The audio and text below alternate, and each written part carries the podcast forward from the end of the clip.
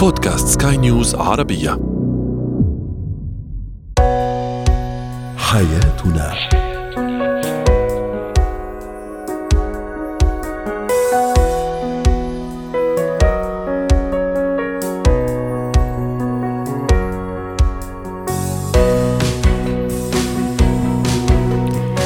مستمعينا الكرام أهلا بكم. معنا إلى حياتنا فضاؤكم اليومي الذي يعنى بشؤون الأسرة وباقي الشؤون الحياتية الأخرى والذي يمكنكم الاستماع اليه عبر منصة سكاي نيوز عربيه dot com slash بودكاست وباقي منصات سكاي نيوز العربية الأخرى. شاركونا عبر رقم الواتساب 00971 561 886223 معي أنا آمال شاب. اليوم نتحدث عن خطورة الانفراد بالقرار داخل الأسرة داخل بيت الزوجية. كيف أهيئ طفلي للذهاب للمدرسة لأول مرة؟ وأخيرا كيف نقول لا ومتى نقولها في الوقت المناسب والمكان المناسب؟ هو وهي. لا شك أن المشاركة في اتخاذ القرارات المصيرية داخل الأسرة واتخاذ القرار أيضا بشكل عام في داخل الأسرة القرارات المتعلقة بالأطفال بجوانب المالية مستقبل الأسرة واتخاذ هذه القرارات أمر مشترك بين الزوجين. اليوم نتحدث عن الانفراد بهذا القرار وكيف يهدد الأسرة سواء كان الانفراد من قبل الزوج أو من قبل الزوجة. رحبوا معي بدكتور شافع النيادي الخبير في العلاقات الأسرية ضيفنا العزيز من أبو ظبي. سعد أوقاتك يا دكتور. أهلا وسهلا فيك. دام قررت أني أرتبط بشريك حياتي بزوج أو زوجة لازم أو أكيد انه قراراتنا المصيرية التي تهم الأسرة وبيت الزوجية ستكون مشتركة، لماذا يرجع البعض أو يصر البعض ازواجا كانوا أم زوجات على الانفراد بالقرار داخل الأسرة؟ جزاكم الله خير أختي امال وسهلا. الاستضافة طبعا ال- ال- اللي هو يعتمد جهل أحد الزوجين للموضوع واحيانا البعض ياخذ الموضوع من ناحية تعصبيا أو ينظر له نظرة على أن أنا أنا الصح أو. النظره الأنانية. النظره الفوقية. أو هي نعم.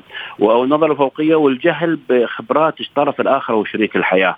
هو يشوف أن أنا أكثر خبرة منك أنت أو منك أنت. أنا عندي دراية أنت تحكمين بتنظرين الموضوع.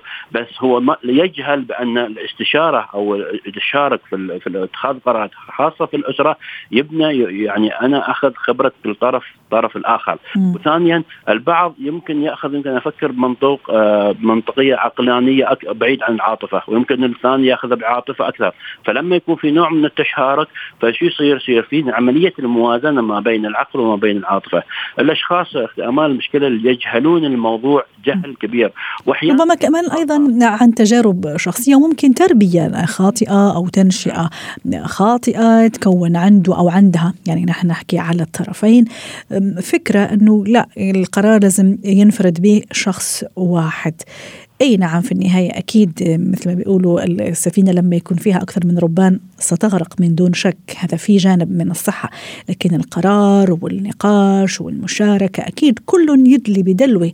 وفي النهاية نطلع بهذا القرار ال- النهائي اللي أنا شاركت فيه كزوج وزوجة ثم يعني اطلع وراء النور مثل ما بيقولوا. ما هي خطورة الانفراد بالقرار داخل بيت الزوجية آه، دكتور آه، شافع؟ خل- خلينا نحكي على المستوى الشخصي. مثلا إذا أنا أنا زوجي هو الوحيد اللي ينفرد بهذا القرار ويطبقه. أحيانا يصيب أحيانا يخيب أحيانا نعم قراره صح أحيانا قراره خاطئ. كيف يأثر علي أنا كزوجة؟ آه، على وجودي على إحساسي على ثقتي بنفسي. وكمان كزوج أحيانا في بعض الزوجات هن اللاتي يتخذن القرار هن يقررن هن ينفذن من غير الرجوع للزوج. كيف يأثر هذا اولا على على الشريك على الزوج أو الزوجة؟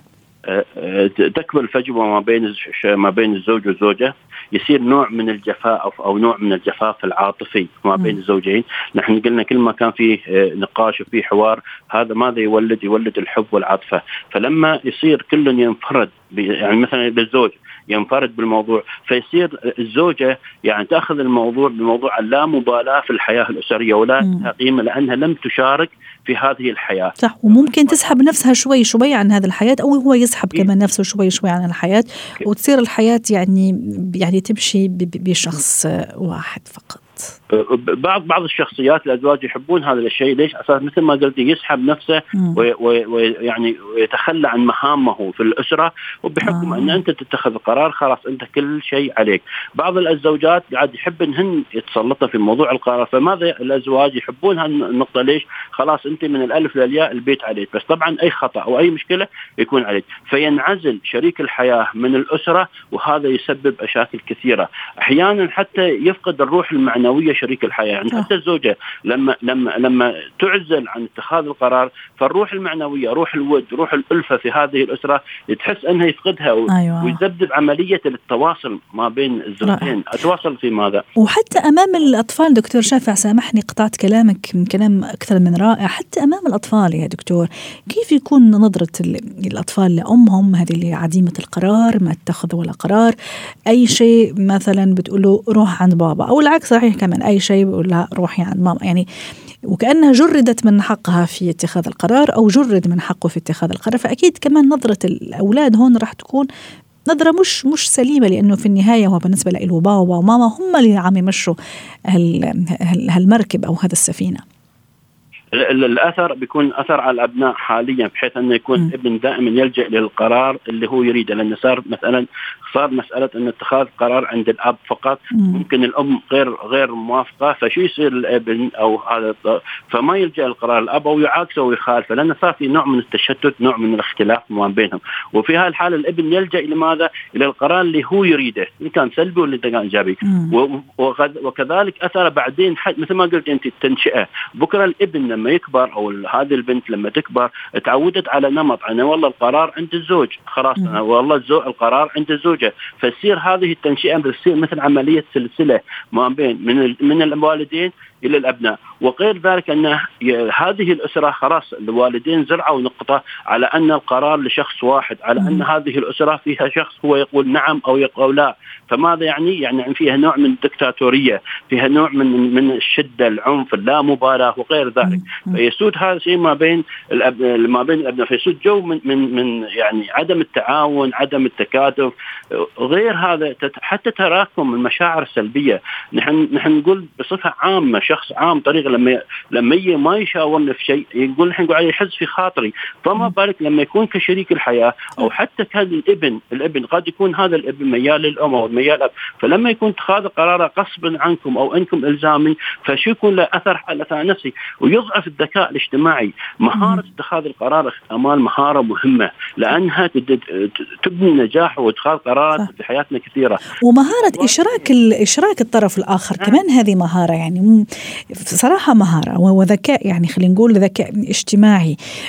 كيف أنا أشرك زوجي أو زوجتي في القرار؟ ممكن حتى أقنعها أحاول أقنعها إذا حسيت إنه ممكن قراري شوية هو هو يعني هو الصح ممكن كيف أحاول إني أفهمها إنه هذا المرة القرار ممكن أنت اللي تاخذيه لأنه الزاوية اللي عم تناقشي فيها هي صح. يعني الفكرة إنه هي مهارة كمان هذا الأخذ والعطاء واحسسها واحسسه إنه هو كثير مهم في اتخاذ القرار لكن في النهاية نعم أكيد مثل ما قلنا في البداية السفينة لازم تمشي بربان واحد لكن هذا لا يمنع من التشاور والقرار يكون ثنائي.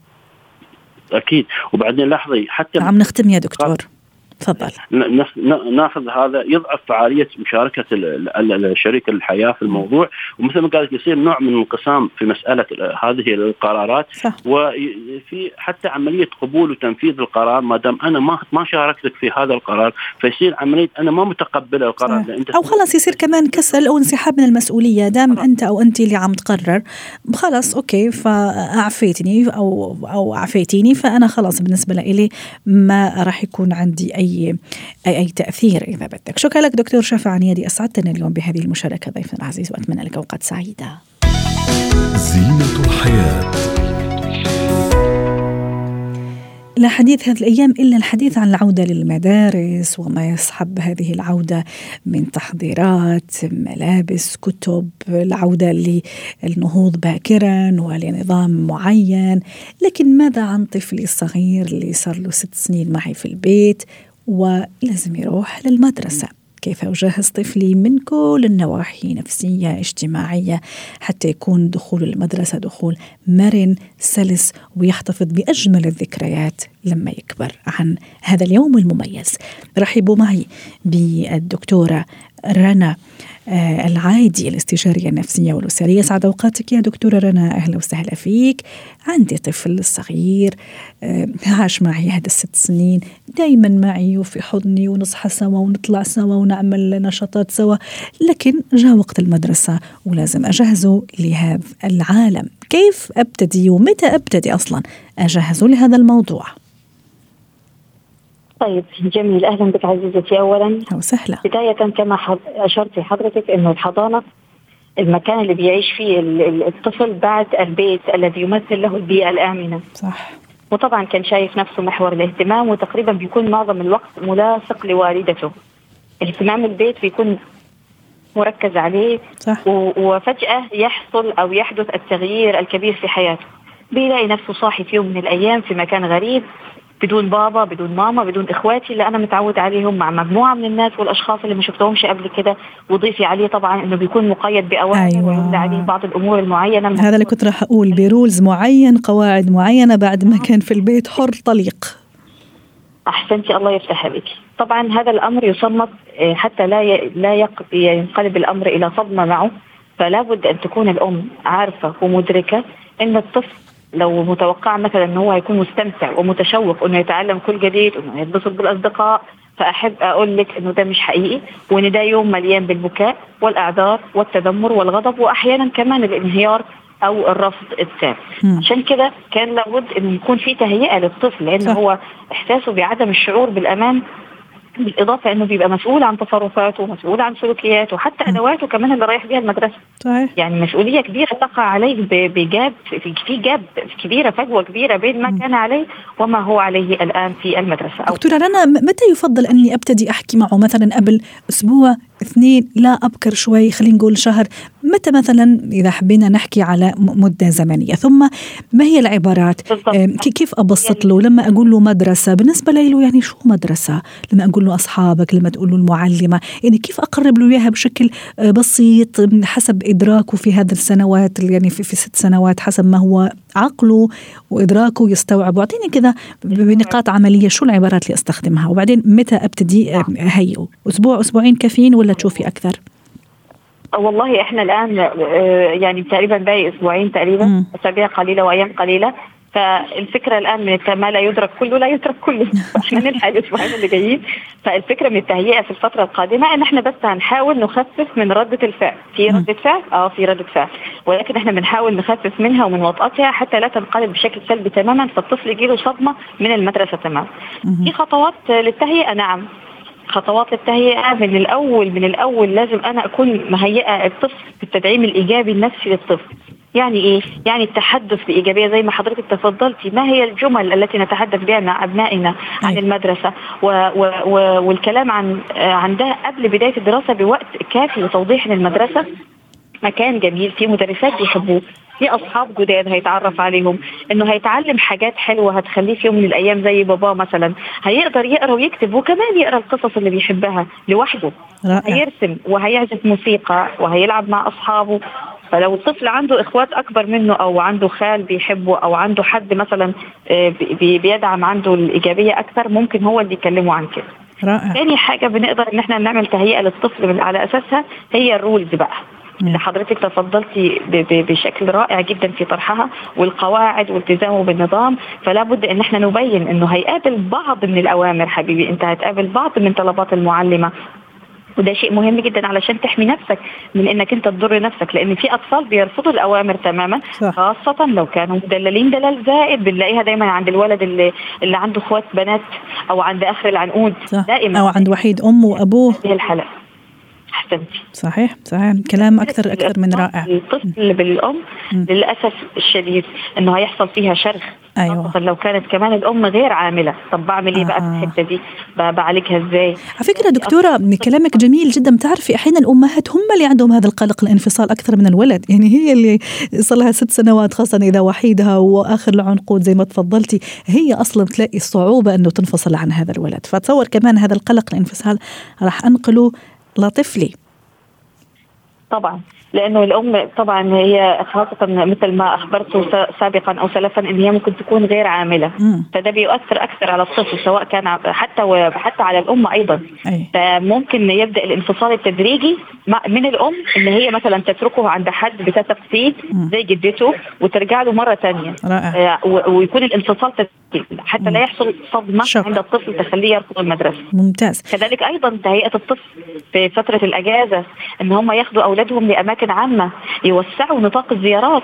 عشان يكون في أطفال تانيين أهو أنا بحتك بأطفال تانيين أهو. عشان ما يكونش عندي رهبة من عدد الأطفال الكبير اللي أنا هشوفه في المدرسة أو الوشوش الغريبة اللي ممكن أنا أرفضها.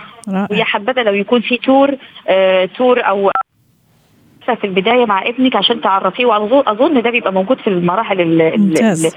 ال- في. البداية الد- الدراسية البداية صحيح ليه؟ لأن أنا بطمن الطفل بقول له لو أيوة. حصل لك أي مشكلة لو اتضايقت من حد من زمايلك المعلمة موجودة هي زي ماما بالظبط صح لازم هتلجأ لها وبعد كده بنلاقي إن الطفل بيرجع لك البيت يقول لك لا المعلمة قالت لا يا ماما المعلمة هي اللي قالت فبدأ يرتبط بدا ممتاز. يرتبط بيها وبدا ي- مم. يندمج معاها. رائع. كذلك أيضا فكرة رائعة. ابداعيه اسمحي لي لو أقولها. سريعا عزيزتي سيدتي إنه أنا وأنا بشتري مستلزمات المدرسة اخليه يختار بين اثنين مثلا. بيكون عنده شخصيات كرتونية بيحبها أو بيفضلها. ألوان بيحبها أكتر من الألوان الثانية بالطريقة دي أنت بت بت بتعملي كثير من الفوائد وبتوجدي كثير من الفوائد. أولها اتخاذ القرار عند ابنك ثانيا تنمية ثقته بنفسه وكمان بيكون عارف حاجته وأدواته.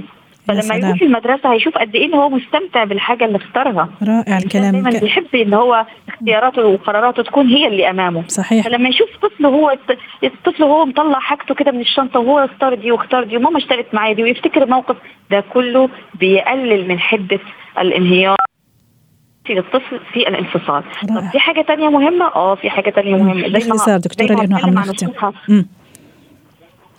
النفسية مم. هتكلم هتكلم عن الصحة الجسدية أيضا مم. لأنها هتأثر على الصحة النفسية زي عادات النوم سيدتي. عادات النوم تؤثر جدا على الحالة المزاجية والنفسية للطفل صدقيني يعني تقريبا 80% من مم. الأطفال المزاجيين أو الذين يستخدمون البكاء أو الصراخ بيكون عندهم ساعات نوم أقل مهم. في البداية لابد أن أنا أستخدم تعويد الطفل على الحمام وتدريبه أيضا بالتدريج وكذلك ساعات النوم. تخيلي عزيزتي لو وراكي شغل الصبح الساعة 7 الصبح مم. و- و- وفضلت حضرتك صاحية لوقت متأخر من الليل. واضح. شكرا لك دكتورة رنا العايدي الاستشارية النفسية والتربوية. أسعدتينا اليوم بهذه المشاركة ضيفتنا من القاهرة. مهارات الحياة. في بعض الأحيان تكون كلمة لا هي الكلمة المناسبة في عدد من المواقف ومع عدد أو نوع معين من الأشخاص. كيف أقول لا ومتى أقول لا؟ رحبوا معي بتانيا عوض غرب مدربة مهارات حياتي سعد أوقاتك أستاذة تانيا أهلا وسهلا فيك. أحيانا في البعض. ما يعرف يقول لا؟ أو يعرف يقولها بس يستحي يقولها. أو ممكن مش عارف متى يقول كلمة لا. أولا ما مفعول أو ما الأثر السحري لهذه الكلمة؟ لماذا يعتقدها البعض دائما سلبية تعبر عن سلبية الشخص تعبر على أنه شخص مش متفاعل معنا شخص رافض شخص ناقم في حين أنه لا كلمة لا عندها جانب مضيء وجانب إيجابي. طبعا طبعا. آه، بالفعل هنالك عاملين آه، بيأثروا على عدم قدرة البعض على قول كلمة لا ولكن من حسن حظنا كبشر إنه نحن مش مسيرين بهالوضع. يعني ممكن إنه نغير العادات. أول سبب هو التربية. ما تنسى التربية التقليدية. بتعلمنا إنه نسمع الكلمة والناس الراشدين حول الطفل بحبوا الطفل المطيع اللي بيسمع الكلمة اللي ما بيعذب.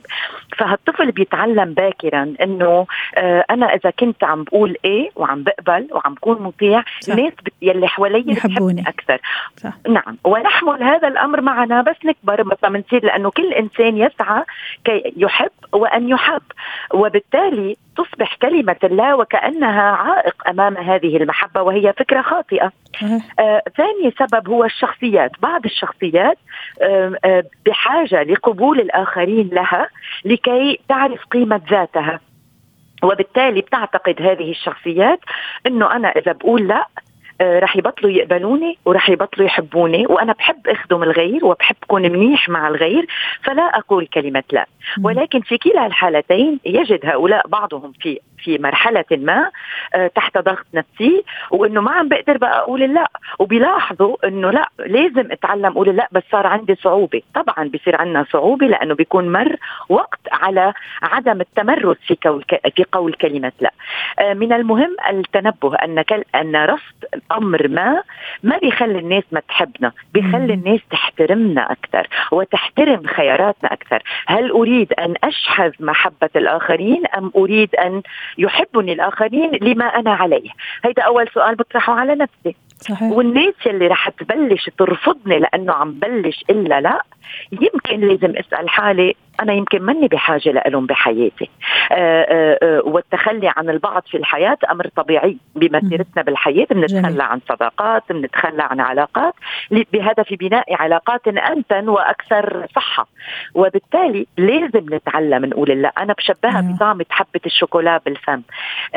اللا ليست هي عدائية وليست هجومية وليست تعدي على الآخرين ولا رفض لهم. اللا هي استجابة لحاجات لدينا. ودائما لنتذكر عندما أقول لا لأمر ما أنا حتما أقول نعم لأمر آخر. صحيح. يعني لا من رفض كل جميل. هي قبول لشيء آخر. جميل. أحيانا أستاذة تانيا البعض يقول لا من منطلق خالف أو خالف تعرف نعم. خالف تعرف نعم. إذا حابين كذا بنقاط اليوم متى أقول لا في أي مواقف اللي نعم. لازم أقول فيها لا نعم. آه، والوقت كمان هل الوقت اللي أقول فيه لا يعني اختيار الوقت قصدي المناسب كمان عنده مفعول السحر حتى يكمل يعني مفعول هذه الكلمة صحيح صحيح. لا قول الله فقط لكي نخالف ولكي نكون جبهة معارضة هو أمر أكيد مسيء على المدى الطويل لأنه خير الأمور أوسطها. صحيح. والهدف مش إنه إنه خالف إنه نقول لا. خالف تعرف. الدولة نعم. هي الهدف إنه نقول لا. إذا أنا أشعر بأنني مثلا لا أستطيع الالتزام بالنعم. مثلا أحدهم يطلب مني أمر ما وبقول عندي ميل أقول نعم أكيد بلبيك ولكن أنا أعرف أو عندي شك إنه أنا أقدر لبي فالأفضل أقول لا أحيانا آه، لما يتم وضعنا تحت ضغط اجتماعي في بعض المواقف بيطلب منا الاكثريه أو المجموعة حولنا بطريقة لطيفة أو غير لطيفة إنه إنه نقبل بأمر نحن عم بعد ما اقتنعنا فيه. أفضل الأمور إنه نقول بعد ما عندي فكرة واضحة بعد ما عندي موقف أنا بحاجة لوقت للتفكير. ما نلتزم بالضغط الاجتماعي اللي بيطلب مني الآن واليوم وهلأ بلا ما أفكر أقول النعم. في أدفش اللا مش ضروري يكون عم بقول اللا. يمكن فكر بعدين وأقول إنه إيه ممكن أنا وافق على هذا الأمر أو إنه أعمل هذا الأمر. وممكن بعد التفكير لاقي إنه ابدا مش ممكن أعملها. فلما بعطي حالي وقت وكثير مهم وانتبه الناس ما بتحاسبنا على الوقت كمان بتحترمنا لما بنطلب وقت للتفكير. ويلي عم يضغط علي ليقول النعم هلأ في مشكلة مخبية يمكن. أنا لا بحق لي أطلب وقت.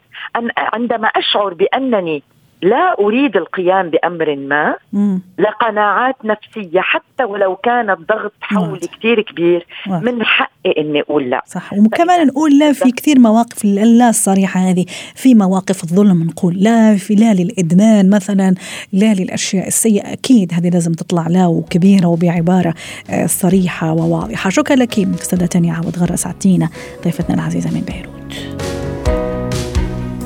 ختم حلقة اليوم من حياتنا. شكرا لكم والى اللقاء.